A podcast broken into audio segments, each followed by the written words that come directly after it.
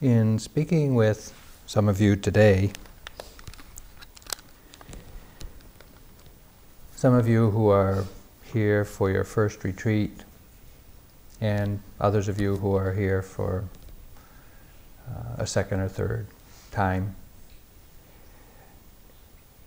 I could hear in the uh, response to the question, well, well, why are you here? What, why a retreat like this now? I could hear under so many personal reasons that we all recognize some level of distress, uh, suffering, um, some idea that life might possibly be better. Maybe, maybe we're at a transition in our life. We go through a lot of transitions, whether it's job transition, relationship transition, aging transitions. And we can sense that there's other uh, horizons of the mind to uh, open to, to awaken to. And underneath all that is the wish to be happy, to be at ease in life, to find some uh, purpose and meaning that's uh, important to us. But just as if we were to travel to a foreign country, it would be beneficial to learn about that country before we go. And to the extent that we read up on it, come to understand the uh, customs and the culture and the behaviors of the people there, we would feel more uh, secure, safe. We'd at least feel like we understood what was going on. And so, too, in coming to a retreat like this, it's helpful to have uh, an understanding, really, of what it is we're doing here so that we can feel uh, safe and secure and that we're making best use of our time, really.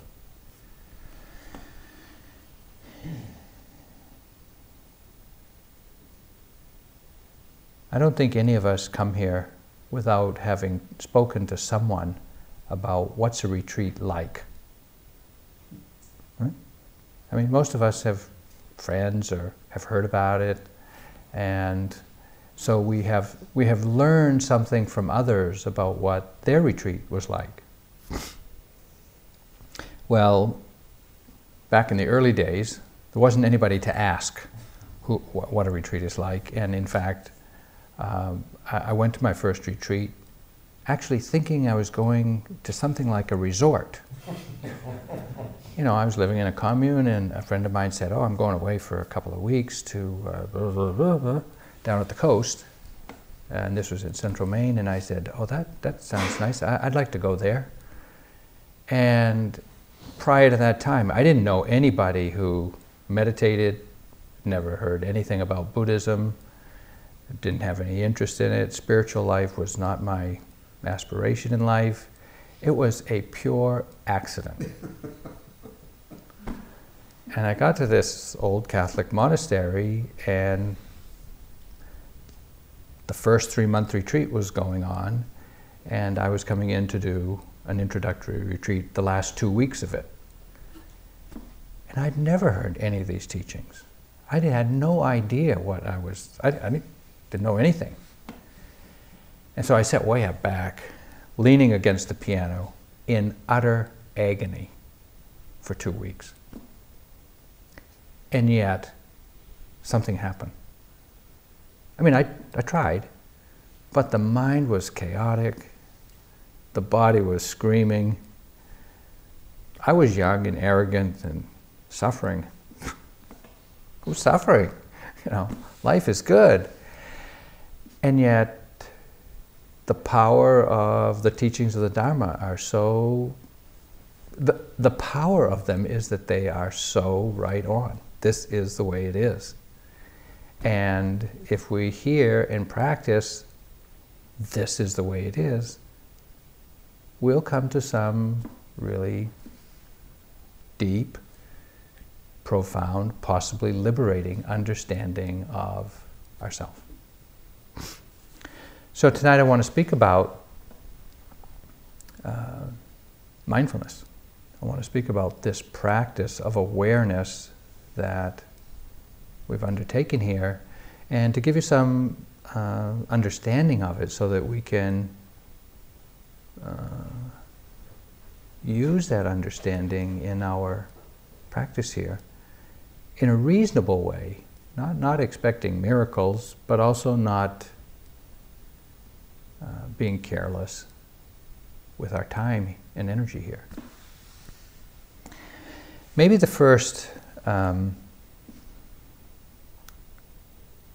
topic to clarify is that there are many forms of meditation from many different traditions, many different sects within the traditions, and different teachers within each sect. And there are just a tremendous amount of technique and endless uh, teachings. How are we to make sense of all that when we begin? The broad division of all meditations is into two, two categories. There are meditations that we use or that we develop to essentially calm the mind. And this is one, one way of developing the mind in the Buddha's teaching, is to learn how to calm the mind. And some teachers will teach a mantra or visualization, or in this tradition we often teach loving kindness or metta or compassion, karuna, as a way of kind of taming this monkey mind that is just all over the place. And the way we do that is to get our meditation object, the sound of a mantra, the visualization, the sight of a visualization, the feeling or the intention of uh, loving thoughts, we get that as an object in our meditation. It's called an object because it is what we send our mind to. We pick up that object with the mind over and over and over and over again, repetitively, recurringly, as continuously as possible. And in time, we see that the mind stays on that object with more continuity. There are some eruptions and bumps in the road, but with practice, we can stay more continuously on the sound, on the sight, on the thought of loving kindness or others. And this has the effect of not allowing anything else into the mind. Your worries, your fears, your you know, disappointments from the past, your excitements about the future can't get into the mind because the momentum of your intention and energy is so unidirectional towards the object you've chosen that nothing can get in. Well, the subjective feeling of this experience is one of feeling calm. We feel calm. We feel relaxed, we feel at ease, we feel very uh, stable, because the mind is not going here, going there, to this, that. It's not reacting to uh, anything with delight or fear or judgment.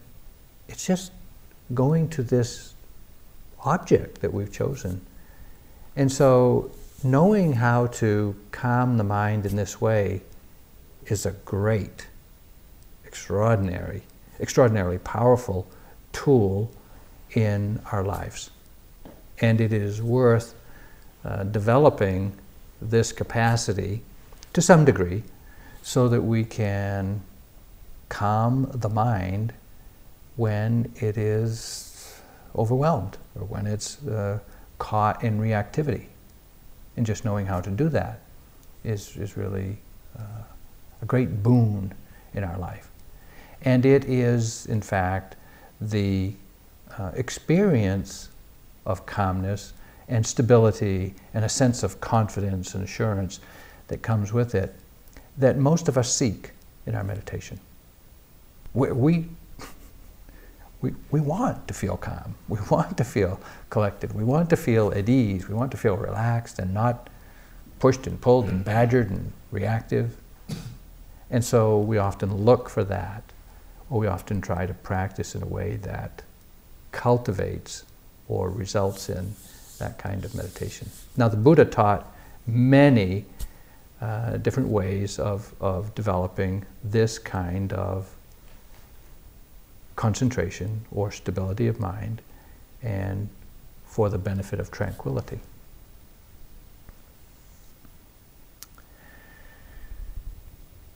The benefit, the calmness, the clarity, the stability, the confidence that comes lasts for as long as you continue to send your mind to that object.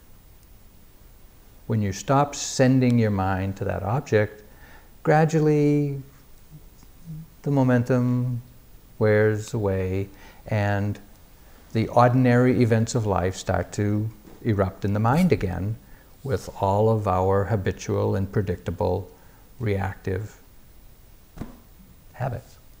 We get irritated and angry and frustrated and disappointed and excited and whatnot. And, and we may think, oh, my meditation is ruined. But it's only because we've stopped doing it. We stopped sending the mind to the object, and so, of course, the mind is going to fall back into its, well, habits. There's another kind of practice that is taught by the Buddha and somewhat in other traditions, and it's really the, the training of the mind to understand the way things are. And why do we do that? because of wrongly understanding the nature of the body, the nature of the mind, our relationships and interactions with one another, because we don't understand them clearly, precisely, we get entangled in them. We become reactive to different physical experiences, mental experiences, interpersonal experiences, and we get caught in anger and frustration, disappointment. And so the understanding is well, if we if we could understand correctly the nature of the body, the nature of the mind, the nature of cause and effect, then we would live in harmony with it. If we really understood it, we could then live in harmony with the way things are and stop struggling with and stop expecting things that are unrealistic to expect, to stop seeking that which is unrealistic to achieve. Because we would then understand, oh, this is the way it is. And so, this, the momentum of this whole kind of practice is towards understanding. Understanding how the mind gets caught in reactive patterns or habits. So, what we're doing here in this retreat is a little bit of both. We want to stabilize the mind enough so that we can see things clearly. We, you know, if the mind is just restless and just going here and going there, we're, we're not going to see things clearly and we'll get entangled in our uh, reactive patterns. So we want to pay attention to something with some consistency or some continuity so that we can calm down the mind. And once we calm down the mind a little bit, we can see a little more clearly. But we don't want to become so absorbed in a single experience that we don't give ourselves the opportunity of understanding reactive patterns when they arise. So it takes something of a balance. In the first few days of retreat, all of you will be uh, trying to do both without really being able to distinguish one from the other. You're trying to calm down, but also trying to understand, and the kind of instructions I'm giving you won't allow you to get too absorbed. Uh, so you'll, you'll still be bothered by things. But, because I'm not going to teach you tranquility meditation. And if I see you trying to practice tranquility meditation, I'm going to throw a rock in your pond. Keep it things riled up. But I want to talk about this kind of insight meditation or wisdom uh, practice that we're doing here. But to do that, it's important to understand why we do it. We do this kind of practice so that we can understand the nature of the mind, the nature of the body, the nature of our personality, the nature of human interactions, and then learn to live in harmony with the way things are rather than struggling with the way things are. So we need to know how to practice correctly or how to practice in a way that will show us the way things are. And for that we need we need some information. We need to know what it is we need to know. What do we need to know in order to practice correctly? Well, we need to know why we're practicing, how to practice, the techniques of practice.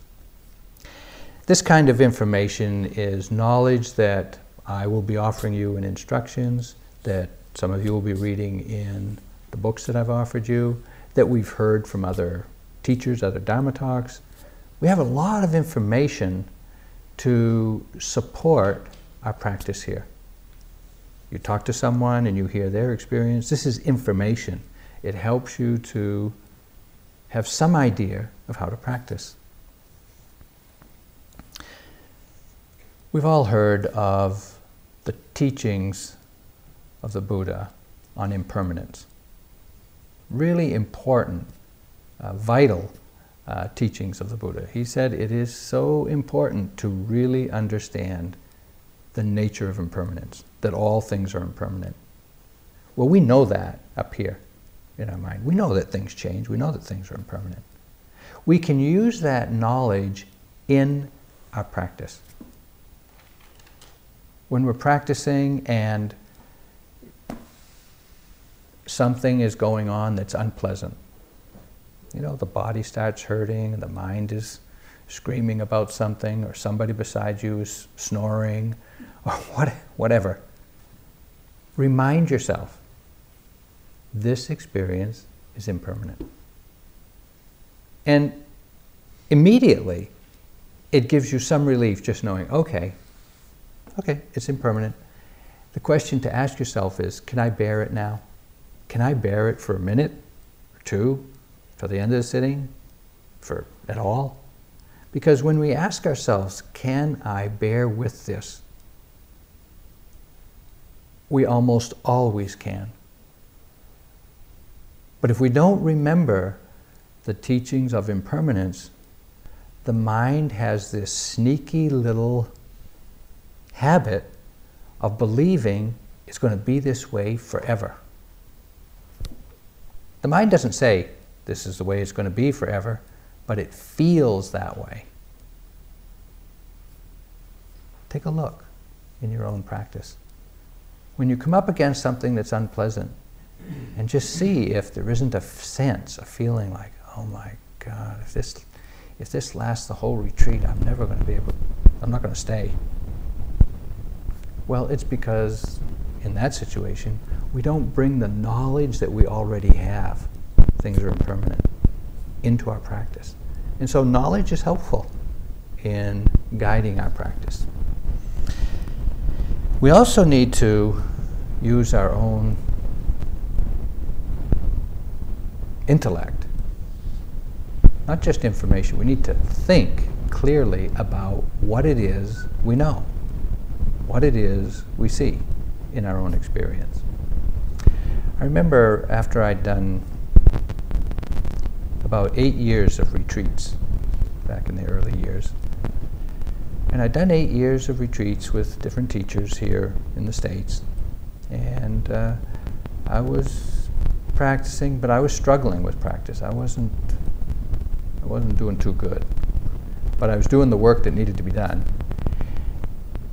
And I remember thinking at one point, or I was on a retreat and I was thinking about my life, and I couldn't see how more of the same was going to be any better.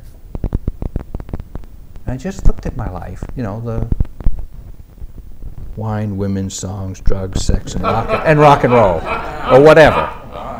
You know, I looked at it, I said, more of this is not better. And I didn't see any reason to keep going in that direction. And that was part of the seed for heading to the monastery for five years and, and trying another way. But when we stop and reflect on what it is we know already about our life, about our experience, about what is of value to us, about what it is we are looking for or aspiring to in our life, we can use our own intelligence to make decisions, to practice more skillfully. I mean, all of you are here for a reason. Something in your life that you've reflected on has indicated it's time to go on retreat. That's using your intelligence. So we have information, we have intelligence. And the third thing that we need in practice is insight. We need to pay such close attention to our moment to moment experience that we get it, we grok it, that we get beneath the appearance of things and see deeply into, oh, this is the nature of the mind. This is the nature of the body. This is the nature of fear. This is the nature of ambition. This is the nature of jealousy. And only by this careful, mindful, moment to moment mindful attention are we able to get that insight, to get that deep understanding that comes not from thinking, but from observation. The other day, I, was, I saw some deer out here. I, was, I came a day or two early, and I was watching some deer. And I reflected on, again, the nature of deer. Now, if you had never seen deer, you'd think, well, to know about deer, you go to Wikipedia or Google and type it in, the nature of deer, or just deer, and you'd get everything you need to know but you wouldn't know anything from your own experience. And yet, all you need to do is watch deer as they browse in the forest, as they relate to each other, as they pay attention to signs or, or sounds that might arouse fear in them. And if you watch them for a little while, you understand something about deer that you got not from thinking, but just from observation. Just from observing, knowledge comes into the mind, insight. Same happens here on retreat. We can think about our life and we can know certain things. But more important and maybe more profound, the more profound knowledge is to be gained through insight from observation.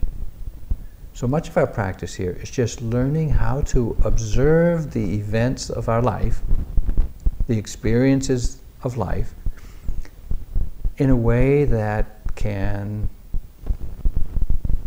reveal the nature of this mind and body. So we need to learn how to observe in this way to gain insight.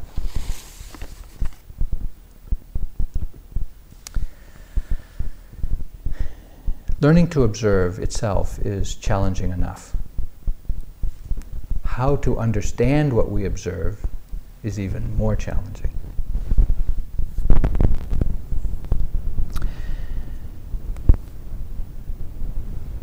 So let me say meditation is the work of the mind. It's not about your posture. It's not about what you're doing with your body. It's about what you're doing with the mind. And yet we have this body. We sit, we walk, we go to the toilet, we eat, we move around, it's painful, we adjust, we do all this. But all that is not the work of the mind. The mind knows all that. And so what we're doing here is cultivating the mind. And we can do it in any posture. We don't, we don't really talk about posture here too much. We just say pay attention, sit comfortably. How you sit doesn't matter. You can meditate in any posture or no posture. And it's good to practice that way because in time we may be in a condition where we can't sit, or we can't walk, or we can't stand, and yet we still have the mind. So it's good to learn to distinguish that the work we're developing, the work we're doing here with awareness and insight is the work of the mind. There is a body, but the body doesn't know anything. It's the mind that knows. And the work of this meditation is to change the qualities of the mind. We all have grown up in a family, in a culture, in a society, and doing the best we can, have managed to survive. But let's face it, we all have some dysfunctional, uh, emotional uh, mind bombs planted in our personal history. We're just not, we just, uh, you know, we, we did doing the best we can. We just not always able to be uh, really emotionally intelligent in response to uh, the conditions that appear in our life. And those uh, habits get established early in our life, and we repeat them endlessly until we get into, well, here we are, and we recognize that this is not, this is not particularly skillful. You know, my, my reactive patterns of impatience or anger or jealousy or fear or shame or whatever, whatever you've been looking at today, not particularly skillful. And yet, we can't stop doing it. These habits of the mind are extraordinarily deeply rooted. And even though we understand they're not skillful, and even though we can see them when they arise, we can't stop them. It's only by training the mind away from habits and towards wholesome qualities of mind that we'll be able to do that. That's what we're doing here. Cultivating the wholesome qualities of mind to uproot, to overcome and eventually uproot the what? Unskillful habits of mind.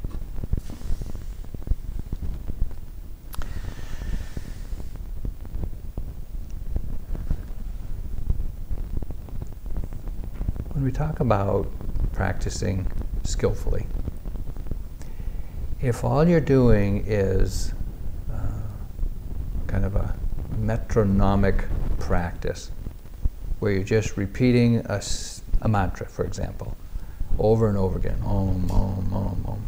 You don't need to think about it too much. You just got to keep doing it.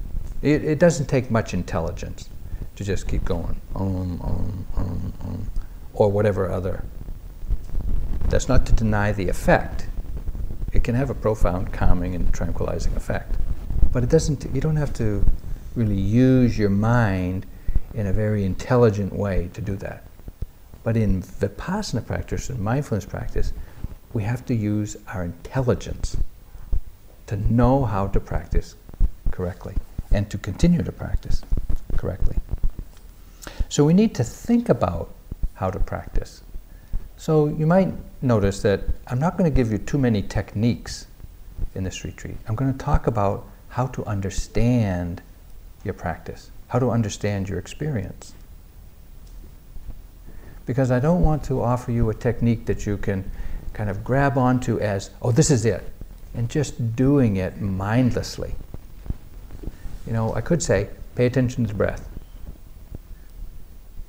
Calm your mind by staying on the breath as long as you can. And as soon as you find yourself off the breath, come back to the breath. Well,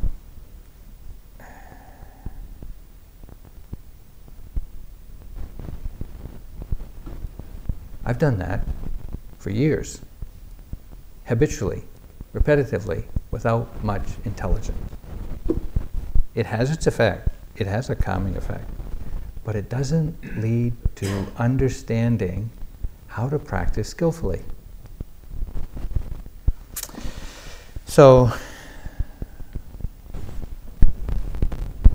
our usual thinking leads us into you know, fear, frustration, ambition, disappointment, planning, scheming, strategizing to get what we want. But in practice, we want to think about how to practice skillfully. And so, whatever you hear and whatever you read in the books that I've offered you, we need to ask. Ask ourselves frequently how am I practicing? Am I practicing well? Is there awareness here? What do I have to do to be aware in this situation? And it takes that kind of that kind of thinking is skillful because it supports your practice.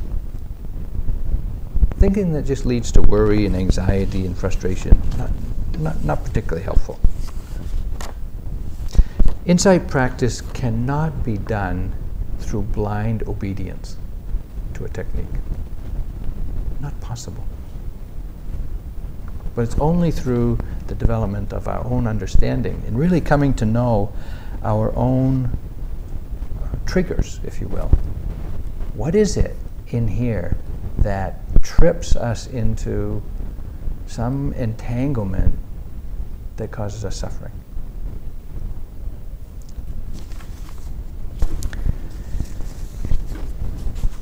one uh, understanding that supports our practice is called uh, the right view. And in the Buddhist teachings, right view holds a prominent place in the Noble Eightfold Path, and it is uh, maybe the most, uh, as the Buddha said, it is the source of the most suffering in all of humankind, having wrong view. Now, Sariputta was the the right hand uh, monk of the Buddha, and he's why the second in wisdom to the Buddha. And he was asked, well, what is it that causes or conditions right view in our mind? How do we get right view? And he said there are two factors that give rise to right view. The first is you need to hear what the right view is from someone else. And the second is you need to cultivate wise attention. We have to hear what right view is from someone else. So, what's right view? I'm going to tell you. All that you experience is not you, not yours, not who you are. The experiences of the body, not you, not yours, not who you are. The experiences of the mind, not you, not yours, not who you are. Come on. How can I believe that? That is so counterintuitive to our experience, isn't it? Everything about us is, it's all about me. right? And that's why it is so difficult to, to acquire right view from our own experience. It is so counterintuitive. And yet, now you've heard it. If you practice with wise attention, you will discover confirming experience to what you've just heard. But it's not easy. If it's not me, not mine, not who I am, what is it that we're observing in all of this package of physical and mental, emotional stuff that we call me?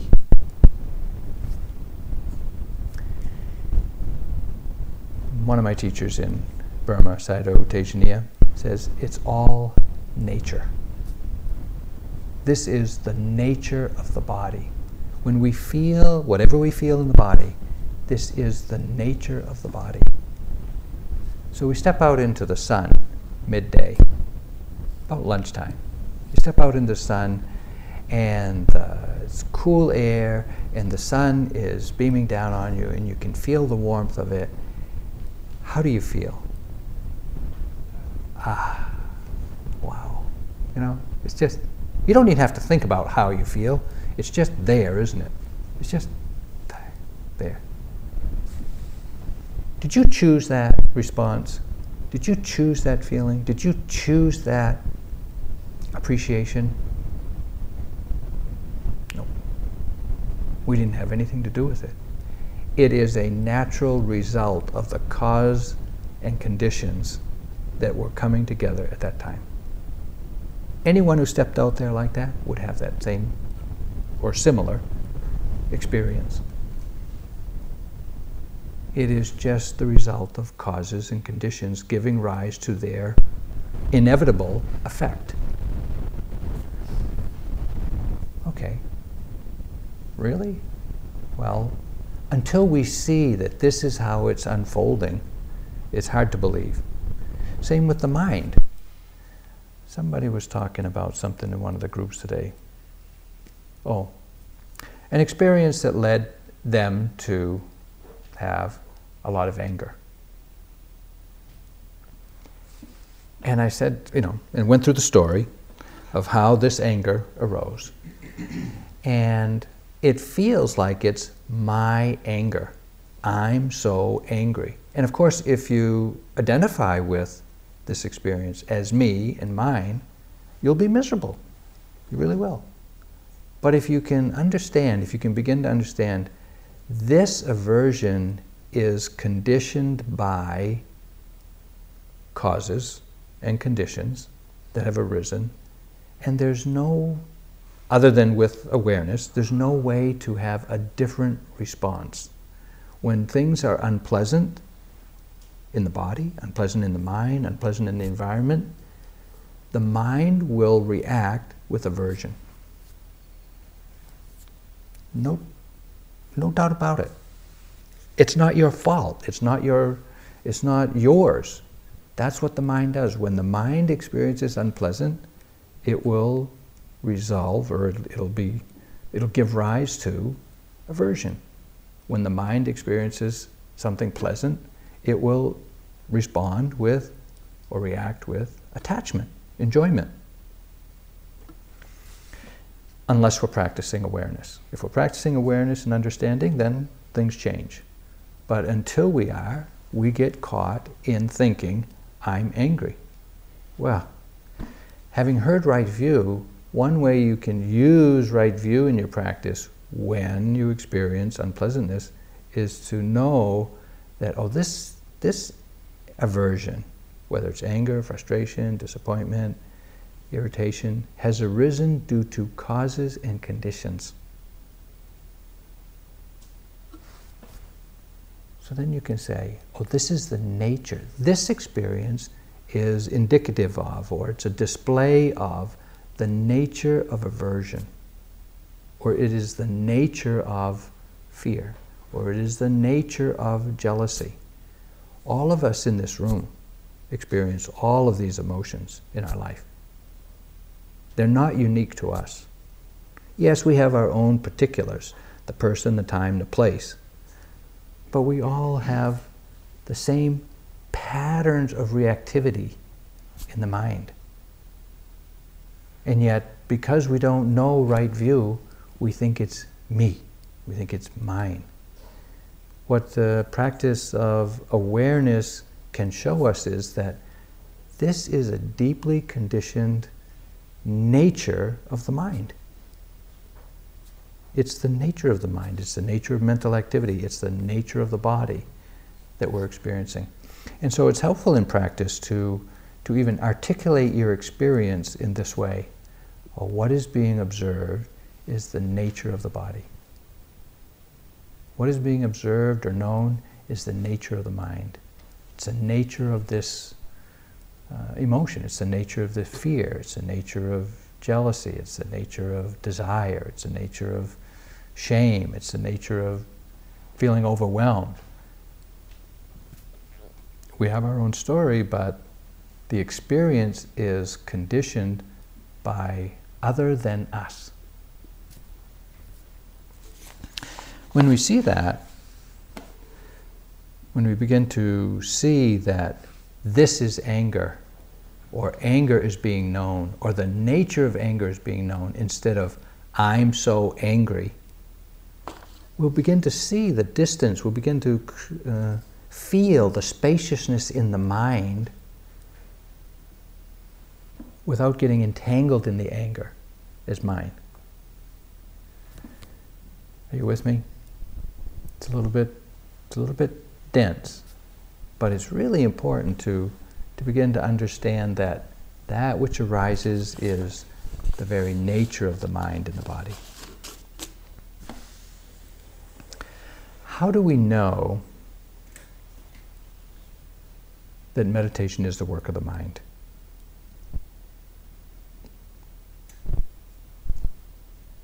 How do you, how do you recognize the mind? Uh, I'm going to ask you to do something. We're sitting here. Now, feel, feel your right hand. Feel what your right hand feels like. Feel that? What did you feel? Sensation, pulsing, heat, heaviness, tightness, cramping, something like that. How do you know that? You know that because the mind was there. The mind knows that. And yet there's no tangibility to this mind, is there? You can't find the mind. You can find your hand, but you can't find the mind. But we know it's there because we know the experience. This is what we want to pay attention to in practice. What is it that's being known? And are we aware of the fact of knowing moment by moment? We've lived life for 20, 30, 40, 50, 60 or more years. You know, and life goes on quite well without it being, without us being aware of it.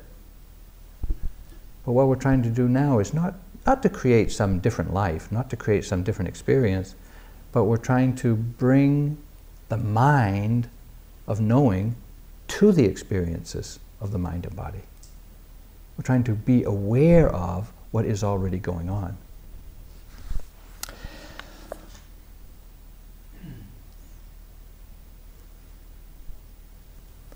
In the course of the day,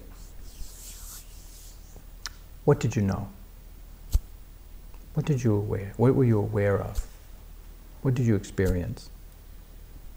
all kinds of physical sensations, all kinds of thoughts, emotions, moods, sights, sounds, memories, plans, strategies, in, well, an infinite array of a great variety of things, right? Is there any one of them that is so important, so vital, so urgent that you've got to hang on to it? You couldn't hang on to it anyway. Have a good thought, you can't hang on to it. Have a good feeling in the body, you can't hang on to that. Have a pleasant emotion, you can't hang on to that. These things are coming and going randomly, outside of your control.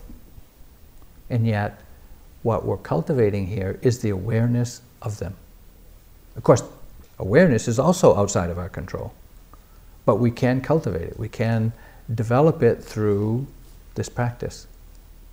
What's important in this practice is developing and sustaining the awareness while sight, sounds, thought, the breath, emotions, plans, memories come and go, cultivating the awareness of them can uh, become strong. We can really see the steadiness of the mind when the awareness is continuous. So we talk about the continuity in practice is so important. From the time you wake up to the time you go to bed, whatever you're doing, know that's what you're doing. Whatever you're experiencing, know that's what you're experiencing. The Buddha said, when you breathe in, know you're breathing in. You don't have to practice breathing. The body breathes fine. It has been doing it for a long time.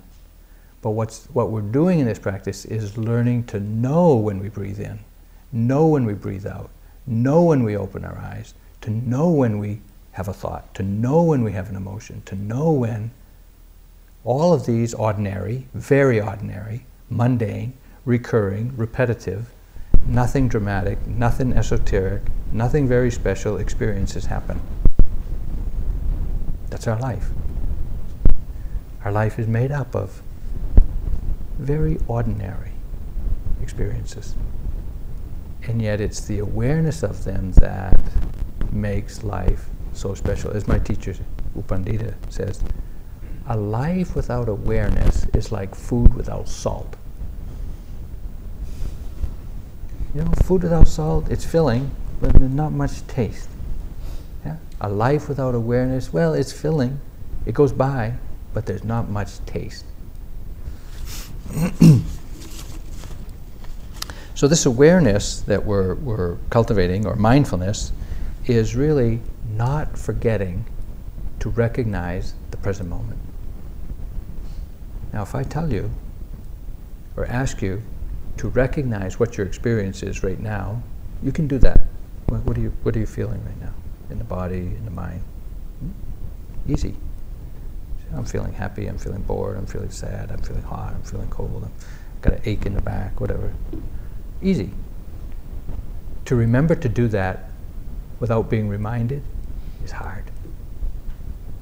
It's not difficult to be mindful. It's hard to remember to be mindful. And that's what mindfulness or awareness is. It is remembering. It's not forgetting to acknowledge what this present moment is. It has nothing to do with holding on to or focusing on a single object like the breath or sound or sensation in the body. It's about not forgetting to recognize the present moment.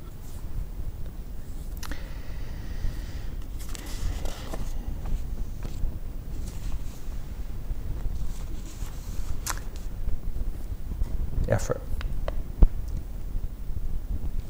Nothing in life is accomplished without making effort. And in meditation, too, we have to make effort.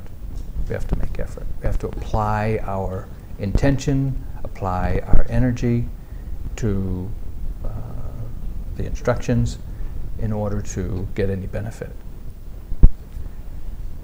But it's important in practice to understand what right effort is.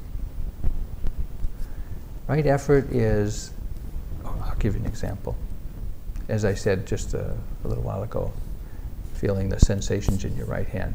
Now I want you to um, feel the sensations in your buttocks against the cushion or chair. Feel that? How much effort did that take? Nothing. Nothing. It didn't take any effort, did it? All, all you had to do is have the intention in your mind and direct your attention to that spot in the body. That's all it took. That's all the energy and effort that's needed in every moment of our practice. We never need more than that. More than that is too much. Then we get into struggling, striving, trying to create some well, meditative experience. So watch in your own practice when you feel like you're struggling, when you're when you've got your furrowed brow and your gritting teeth and your hunched shoulders and you're really trying hard. Too much effort. Too much. Not necessary. Instead, what we want to do is use our intelligence and ask ourselves, what in this moment is being known? That's it. If you can remember to ask yourself that question and have a clear response to it, that's all that's required. What in this moment is being known? It can be physical, it can be mental, it can be inner, it can be outer, it can be gross, it can be subtle, it can be familiar, it can be novel. It Doesn't matter. The object that's being known is going to change moment by moment. The quality of knowing is going to arise each moment you remember to notice and recognize it. That's what we're cultivating here. Not the object, we're cultivating the awareness. So, in, in one sense, we could say that right effort is continuity, perseverance.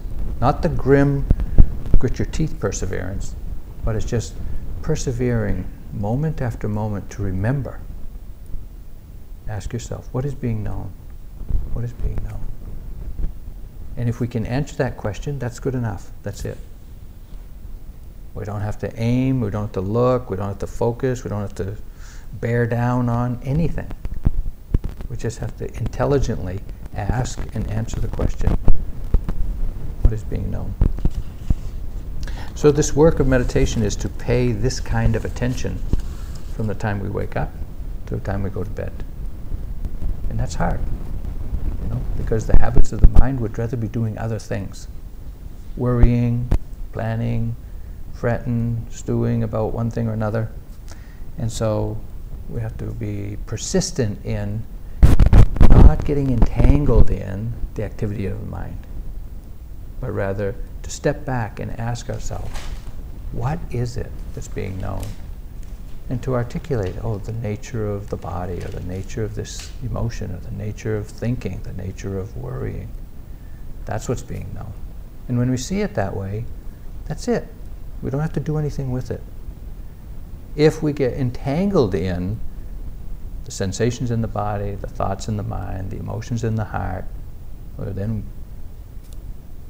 we've got something else to be that's being known.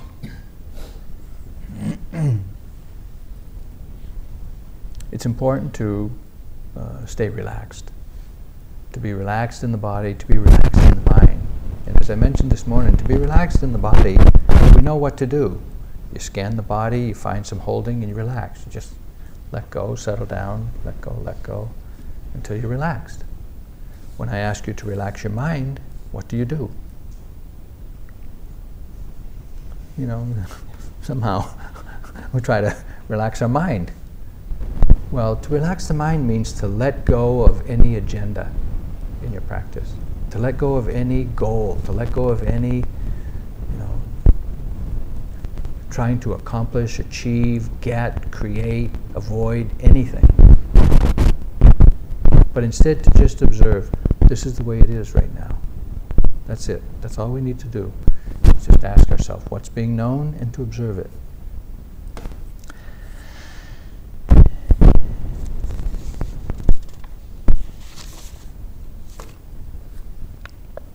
As I mentioned to one of the groups today, Tejaniya suggests that we consider our meditation practice a marathon rather than a sprint.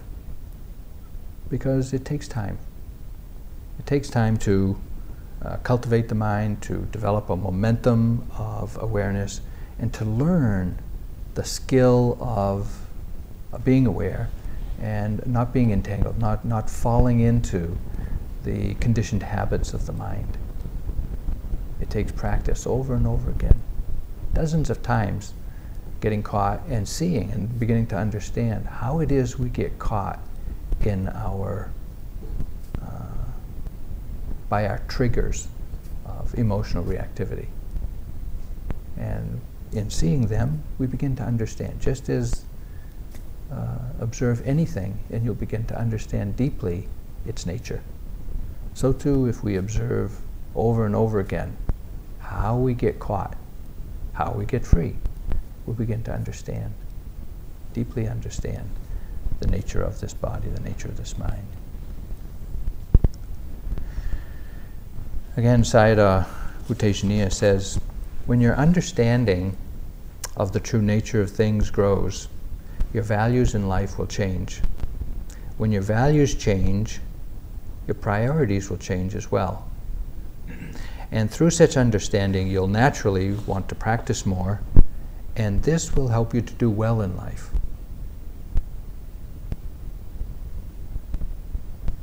When your understanding of the true nature of things grows, your values in life will change.